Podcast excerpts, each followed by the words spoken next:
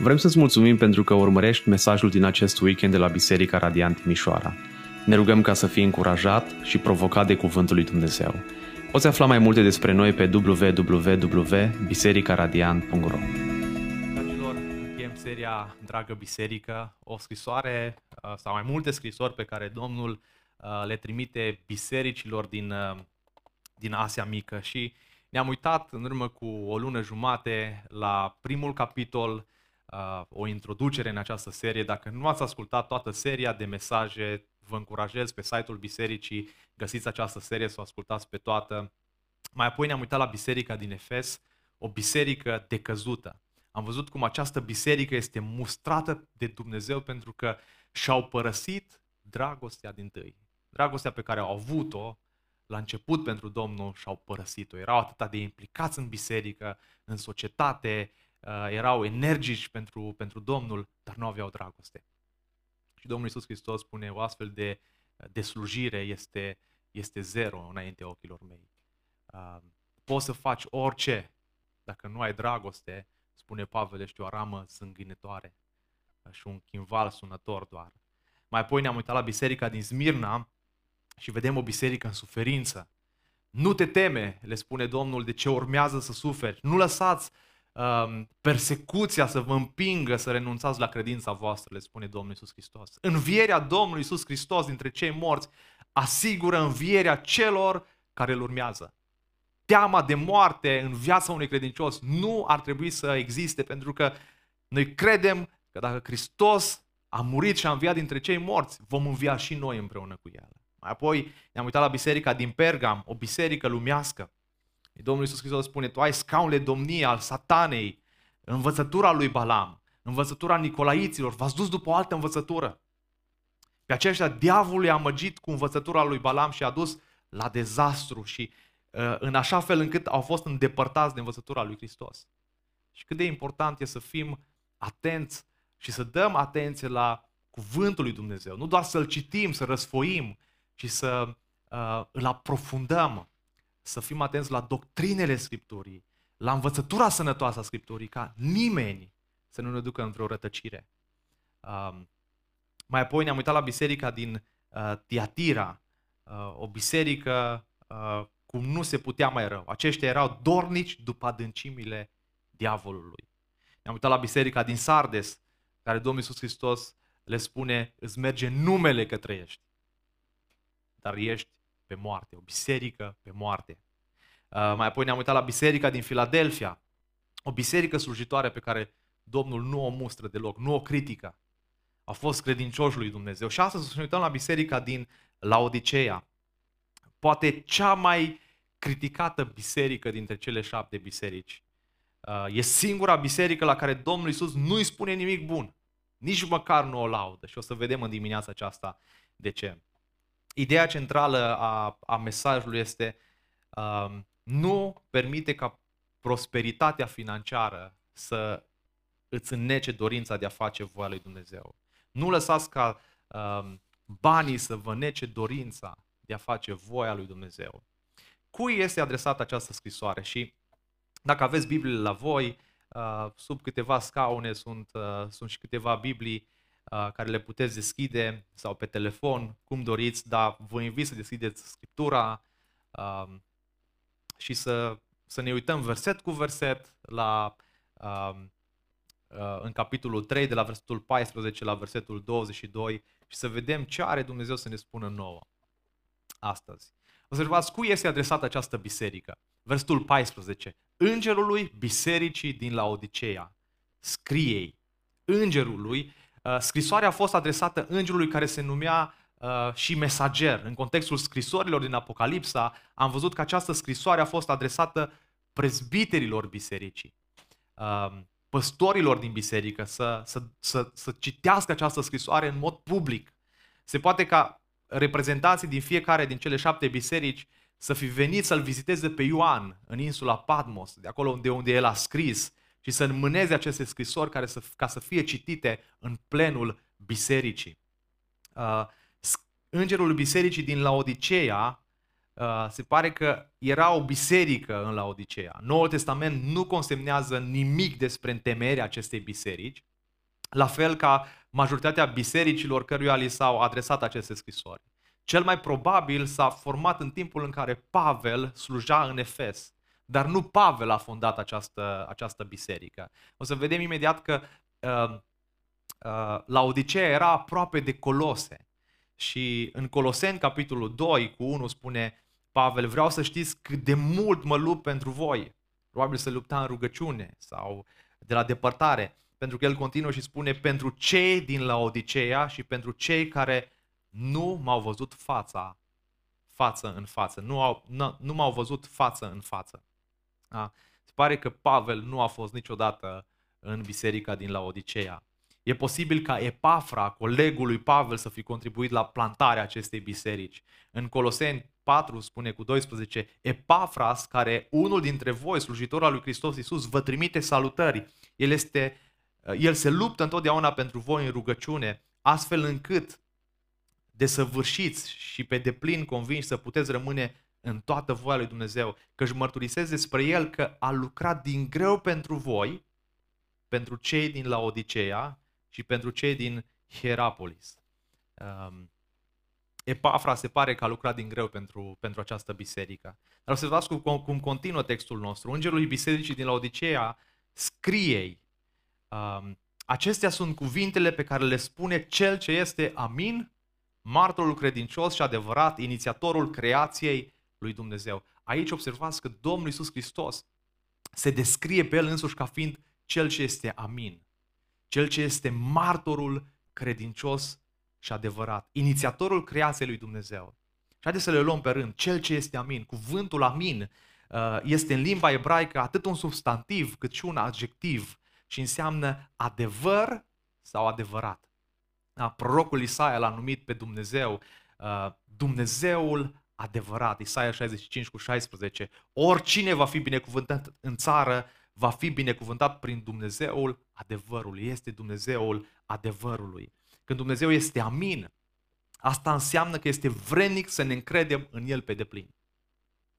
A vrut să asigure biserica din Laodicea că El nu și-a retras niciodată cuvântul Său uh, din tot ce a spus. Pentru că este Dumnezeul care nu se schimbă, este Dumnezeul adevărat, Dumnezeul care este da și amin, ceea ce spune este drept.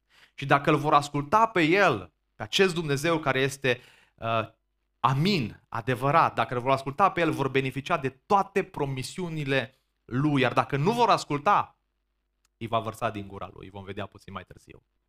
Mai apoi, se prezintă ca fiind martorul credincios și adevărat. Un martor um, avea trei caracteristici și, și astăzi este la fel. Să fie un martor ocular, să fie acolo prezent, să fie cinstit, să spună tot ce a văzut și a auzit și să fie capabil să reproducă adevărul cât mai exact. Și Domnul Isus Hristos a îndeplinit în tocmai aceste condiții în mărturia pe care a depus-o pentru această biserică. Dar chiar dacă n-a fost acolo fizic, a, Duhul lui Dumnezeu a fost acolo, a fost prezent, a fost un martor ocular. Prin această descriere, Domnul Isus vrea să confirme bisericii că El este martorul credincios și adevărat. Că El cunoaște toate faptele oamenilor de pe pământ, că nimic nu este ascuns de ochiul său și El este singurul care produce adevărul exact despre ei. Dragii mei, chiar dacă Dumnezeu nu este aici fizic cu noi, El știe totul despre tine. Nimic nu-i scapă. Dar absolut nimic. Da? Noi ne putem ascunde de oameni, de păstori, de prieteni, de familie, dar de Dumnezeu nu ne putem ascunde. El știe totul despre tine. De aia, acum când stăm aici, când plecăm acasă, aș vrea să, să produc acest adevăr, o frică de Dumnezeu. O frică care să ne conducă la o închinare adevărată în prezența unui Dumnezeu atotputernic, glorios și măreț. Uneori spunem, dar oare ce va spune lumea despre mine? Ce va spune păstorul? Ce va spune colegul, colega de la locul de muncă? Ce vor spune apropiații despre mine? Dragii mei, contează la urma urmei nu ce spun prietenii, nu ce spune biserica, și se spune Dumnezeu despre tine. Cuvântul lui Dumnezeu. Uh, uh, adevărul lui Dumnezeu despre tine este cel mai important. Observați că el se prezintă ca fiind inițiatorul creației. Colose, cum vă spuneam, era aproape de la Odiseea, la aproximativ 15 km de, de aceea Pavel spune în Coloseni 4 cu 16, după ce va fi citit această scrisoare în prezența voastră, adică în prezența colosenilor, faceți în așa fel încât să fie citită și în biserica din Laodicea. Și vă curajez când mergeți săptămâna aceasta, săptămâna asta să, să citiți cartea Colose, să vedeți ceea ce a auzit această biserică. A, cartea Colos, Coloseni a fost citită și bisericii din Laodicea. De asemenea, citiți și voi scrisoarea din Laodicea, le spune, le, le spune Pavel. Și el le spune că el este inițiatorul creației. Aceste cuvinte corectează o erezie care era atât în Colose, cât și în Laodicea. Pe cât se pare uh, prezentă uh, această erezie, spunea că Hristos ar fi o ființă creată. Coloseni 1 cu 15 și 20 Uh, puteți să citiți aceste versete. Dumnezeu a vrut să transmită bisericii um, din Laodicea și și nouă astăzi faptul că Dumnezeu nu este, Domnul Iisus Hristos nu este o, o, o creație. Da? Că El, uh, El n-a luat ființă în timp, ci era din eternitate. Era Dumnezeu din Dumnezeu. Era cu Dumnezeu înainte de a fi fost lumea. El nu este creat. De aceea el se prezintă, eu sunt inițiatorul creației. Pe mine nimeni nu m-a creat. Eu nu sunt creat de Dumnezeu. Eu sunt Dumnezeu însuși.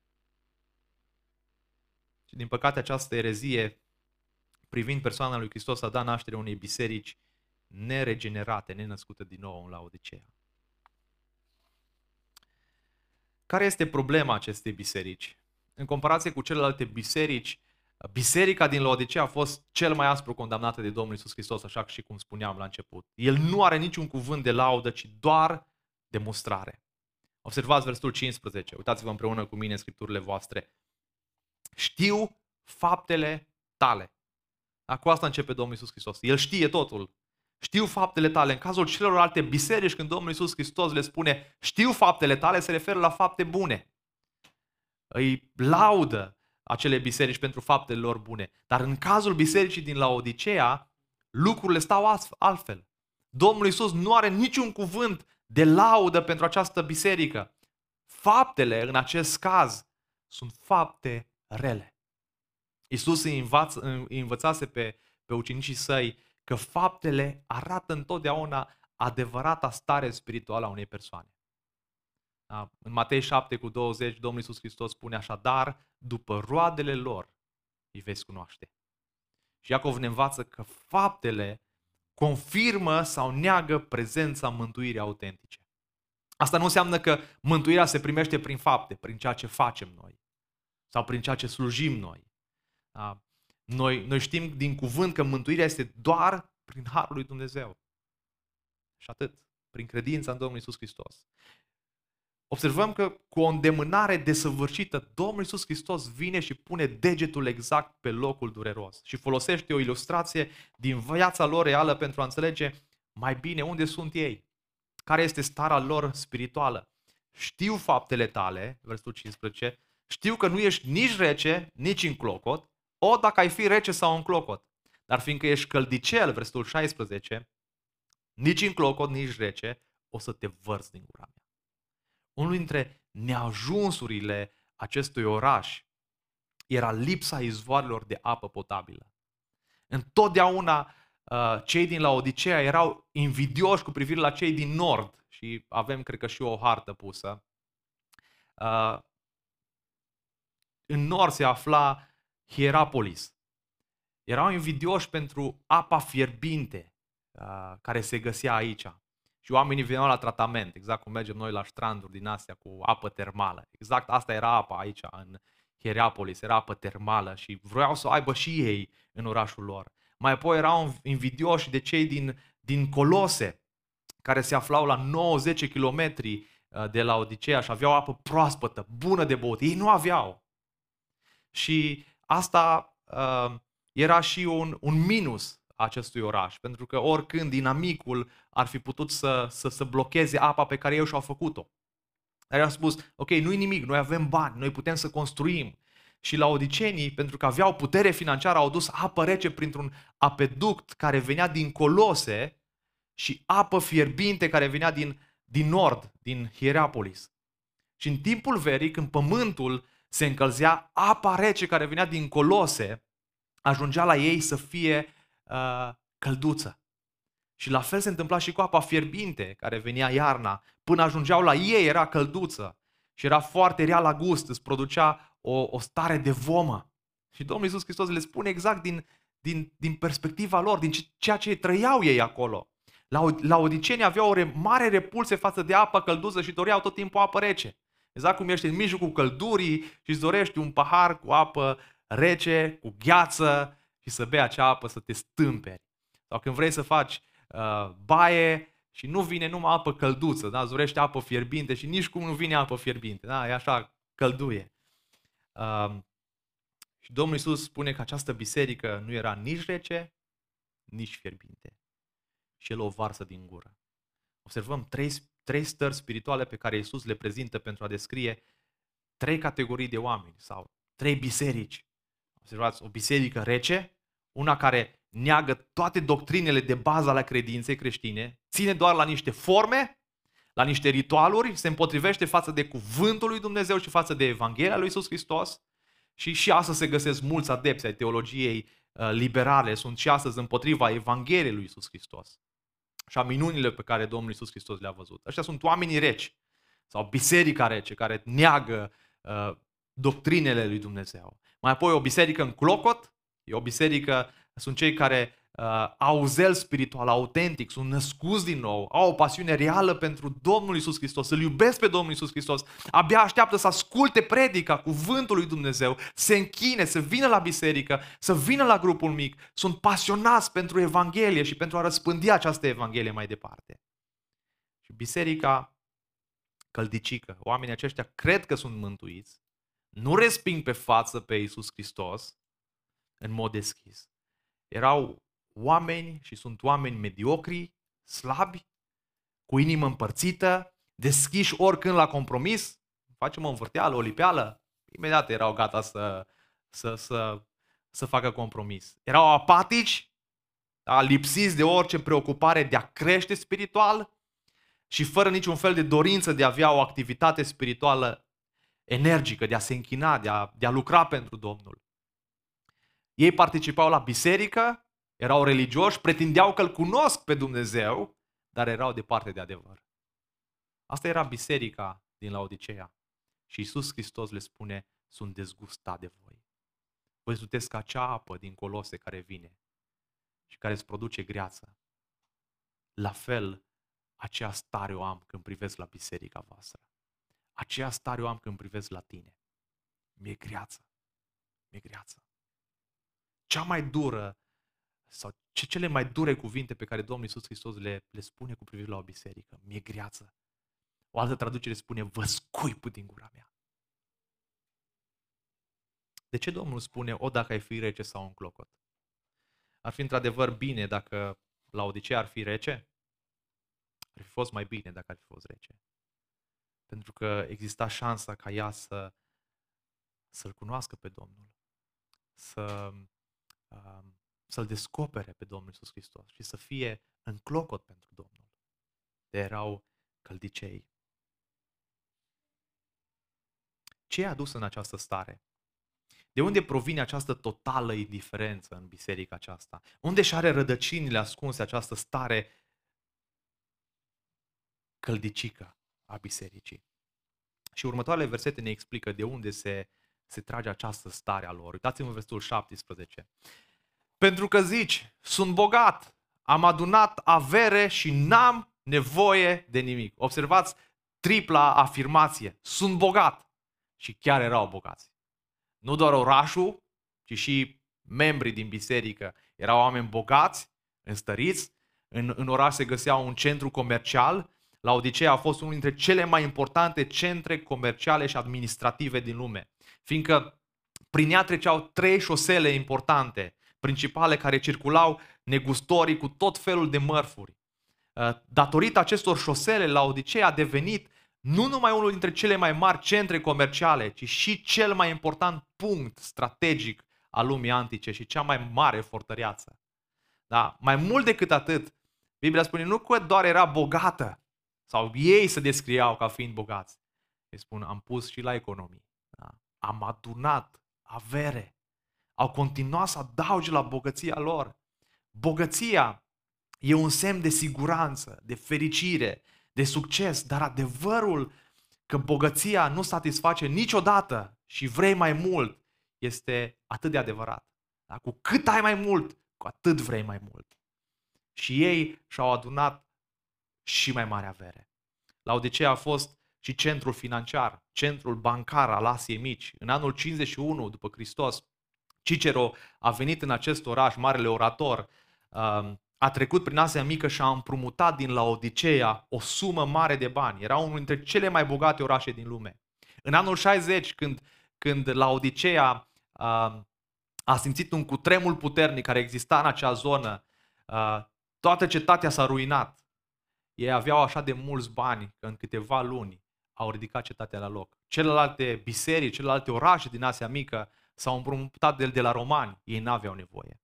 Uh, Tacitus, un istoric roman, spunea la Odiseea, este unul dintre cele mai renumite orașe din Asia. Ea a fost rezistentă, ea, ea a rezidit uh, în același an după cutremur cetatea.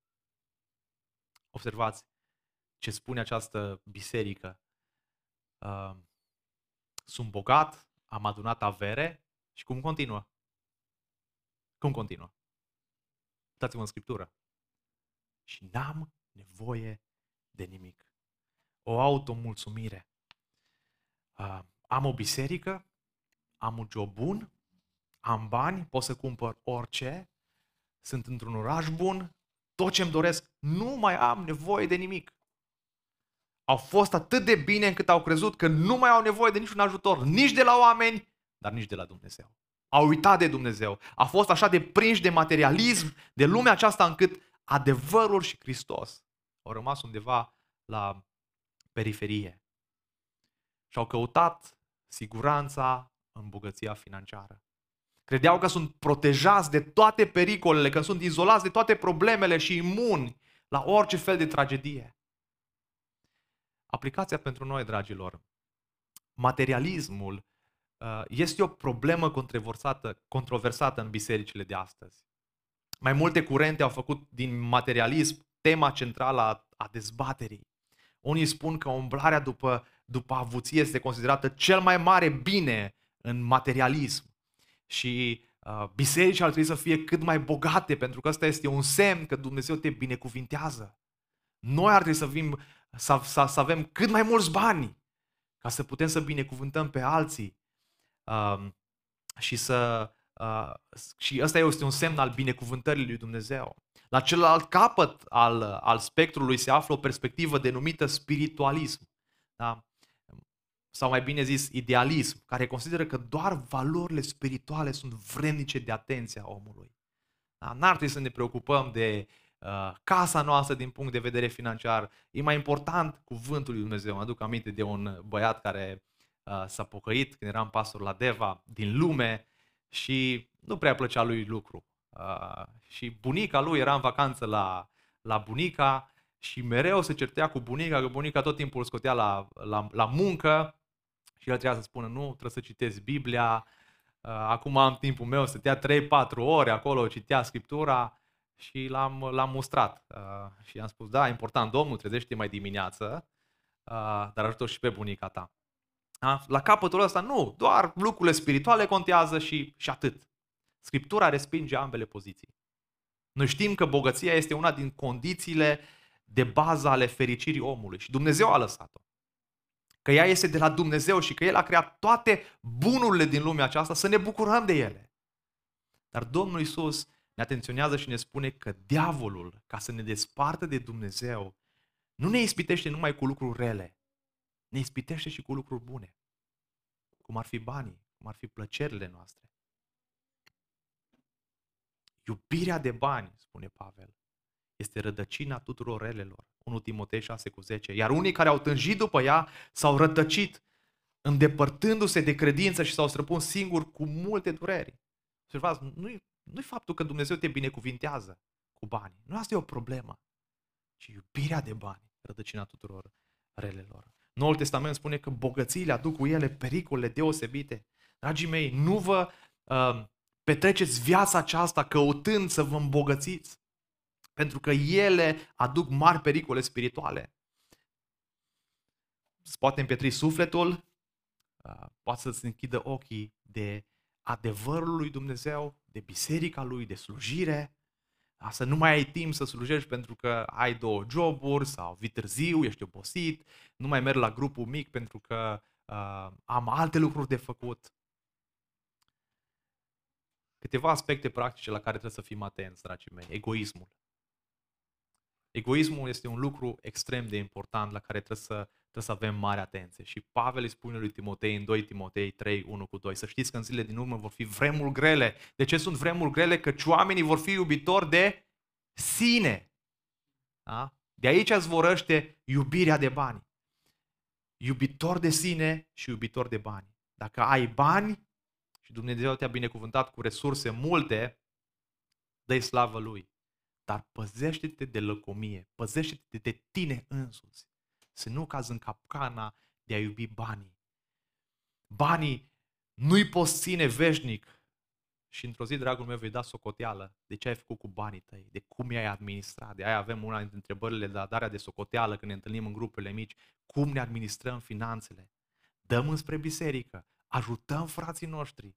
Ce facem cu banii noștri? Ținem doar pentru noi să adunăm conturile și nu știm când Dumnezeu ne ia viața și ne duce din lumea aceasta. Și ce am făcut cu banii noștri? Cum i-am administrat? Păziți-vă, spune Domnul Iisus Hristos, de orice fel de lăcomie, căci viața cuiva nu stă în belșugul avuțiilor lui.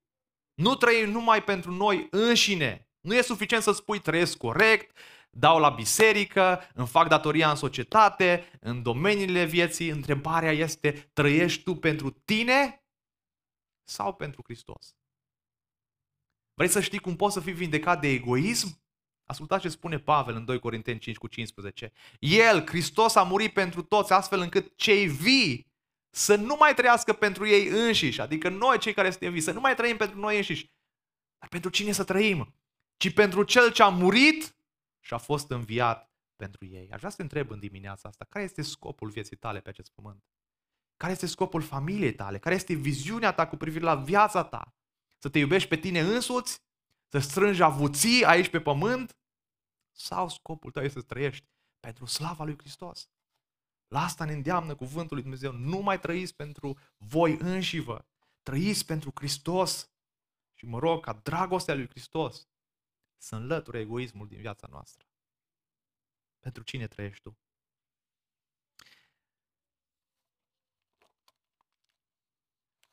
Dacă ai bani, atunci ai grijă cum îi administrezi. Nu lăsa ca banii să ți se lipească de... Nu, nu lăsa ca inima să se să, să, să lipească de bani.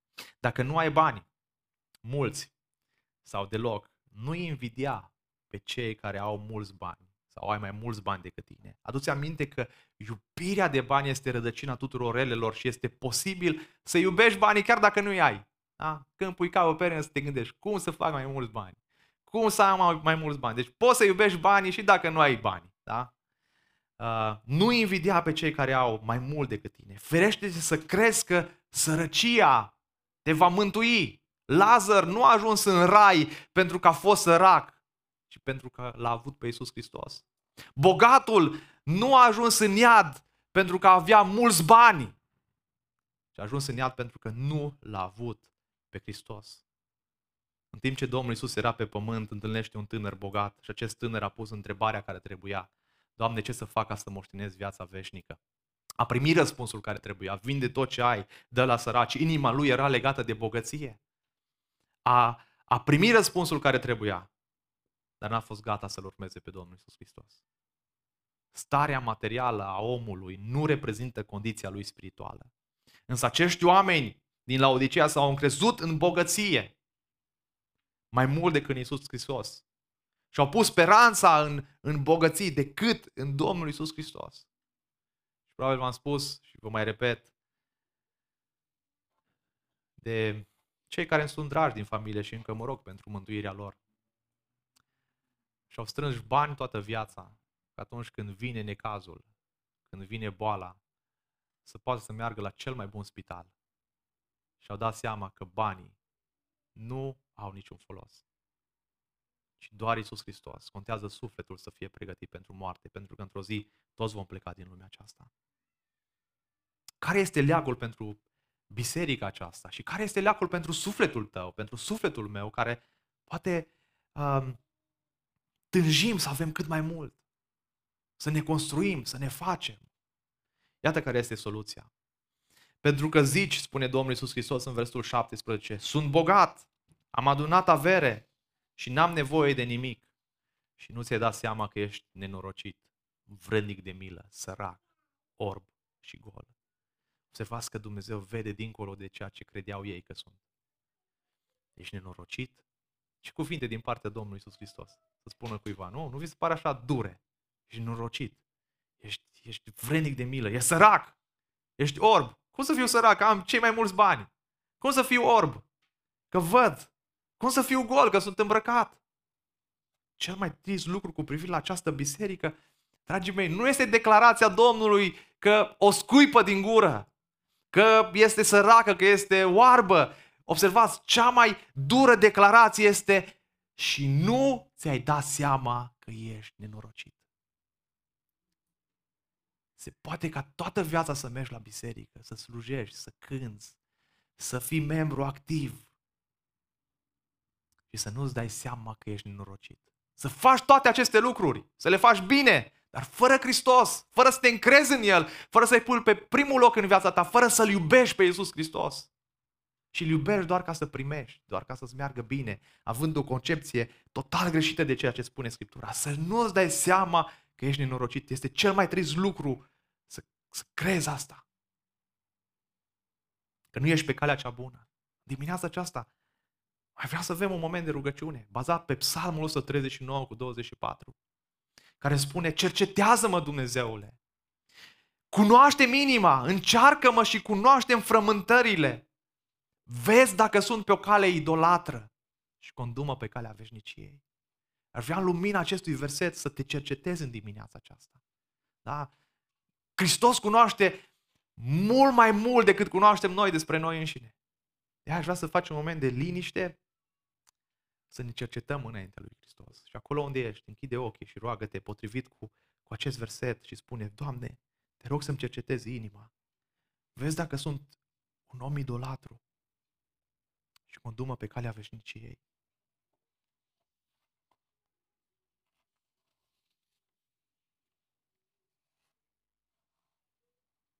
Iată care este soluția lui Hristos.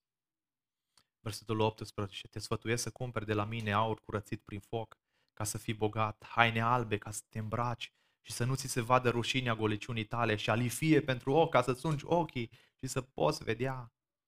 În aceste versete, Iisus nu ne învață că trebuie să ne câștigăm mântuirea. Oamenii mor spirituali um, n-au nicio putere să-și cumpere salvarea. Noi nu avem nicio putere și noi nu ne-am cumpărat salvarea noastră. Mântuirea nu ne-o putem cumpăra, nu se poate moșteni. Ce darul lui Dumnezeu. Iisus folosește o ironie și le spune acestor oameni să vină să cumpere ceva ce nu pot să cumpere. Observați? Aceștia sunt morți în păcatele lor, nu au nicio modalitate să-și salveze viața lor. Și Hristos le spune, veniți și cumpărați de la mine. John Stott spune, de ce Domnul Iisus Hristos folosește acest, acest limbaj de a cumpăra de la El și spune pentru că Hristos le-a vorbit în termenii lor com- comerciali, în termenii lor de comercianți bogați.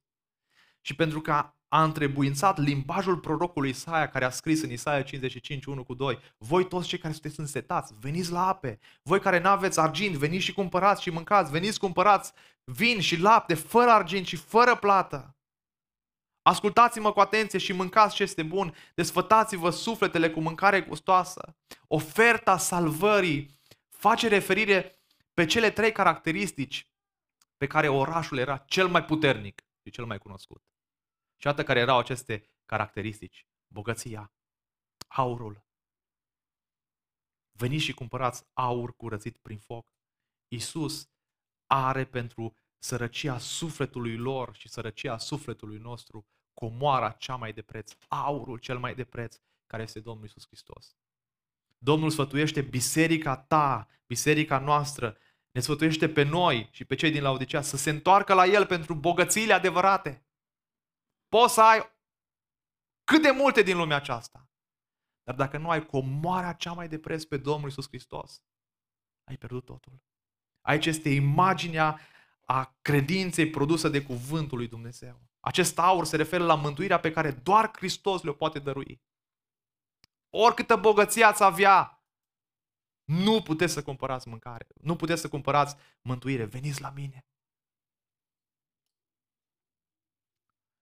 Mai apoi, a doua imagine a salvării în care Dumnezeu îi, îi atinge este hainele. Veniți și luați haine albe ca să te îmbraci și să nu ți se vadă rușinea goliciunii tale. Oamenii aceștia erau renumiți pentru țesăturile pe care le produceau. Pe câmpiile lor erau niște oi care aveau un fel de blană violetă și neagră, uh, moale și lucioasă. Erau renumiți pentru hainele pe care le făceau, pentru covoarele, pentru țesăturile pe care le făceau. Păcatul la odicienilor și a bisericii a fost că ei și-au îmbrăcat doar trupul, dar au uitat de suflet. Așa cum ni se întâmplă și nouă. Prima dată când ne trezim să mergem la frigider să vedem ce mâncăm. Nu mai putem. În loc să mergem la cuvântul vieții, la apa vieții care este Isus Hristos. În loc să ne rostogolim pe genunchi și să apelăm la El, la mila Lui, să-i mulțumim, ne ocupăm de, de sufletul nostru, de trupul, nostru, de, de, de trupul nostru, nu de suflet. Ba mai mult, ei care erau îmbrăcați, îmbrăcau pe alții și au rămas ei goi. Se lăudau cu hainele lor de top, de modă, erau recunoscute în toată lumea. Dar ei, știi, ei, ei nu știau că din punct de vedere spiritual ei erau goi. Ei aștepta rușinea, o cara veșnică. Iisus le oferă haine spirituale. Aceste veșminte albe reprezintă dreptatea lui Iisus Hristos care ne este imputată prin credință. Noi când ne încredem în Iisus Hristos, dreptatea lui Dumnezeu vine asupra noastră. Mai apoi, ei aveau și un centru medical uh, cu care se lăudau. La Odiseea era un mare centru medical. Medicii acești, acestei școli au fost atât de vestiți încât oamenii uh, din, din bănci uh, le-a pus chipul pe monede. Uh, faima acestei școli era cunoscută în toată lumea, îndeosebi pentru rezultatele obținute cu privire la tratarea ochilor, a bolilor de ochi. Alifiile care se făceau în Laodicea pentru ochi se exportau în toată lumea. Și Domnul Iisus Hristos vine și spune din nou degetul pe rană. Vino și cumpără de la mine alifie. Eu am alifie pentru ochii tăi. Chiar dacă vezi, vreau să-ți dau o vedere spirituală. Vreau să-L vezi pe Iisus Hristos cu moara vieții. Iisus le spune, eu vă ofer adevărata alifie pentru ochi. Astfel încât să înțelegeți lumea spirituală. Dragul, dragii mei, putem să venim la biserică, să ascultăm sute de predici, să deschidem cuvântul lui Dumnezeu, să-l citim acasă. Dacă nu ne luminează Duhul lui Dumnezeu să înțelegem cuvântul, este degeaba. De aia când deschizi Scriptura, roagă-te ca Duhul lui Dumnezeu să deschidă ochii, să vezi cuvântul. Când vii la biserică, roagă-te ca Duhul lui Dumnezeu să-ți vorbească pentru inima ta, să deschidă ochii să vezi adevărurile spirituale, nu doar adevărurile lumii acesteia.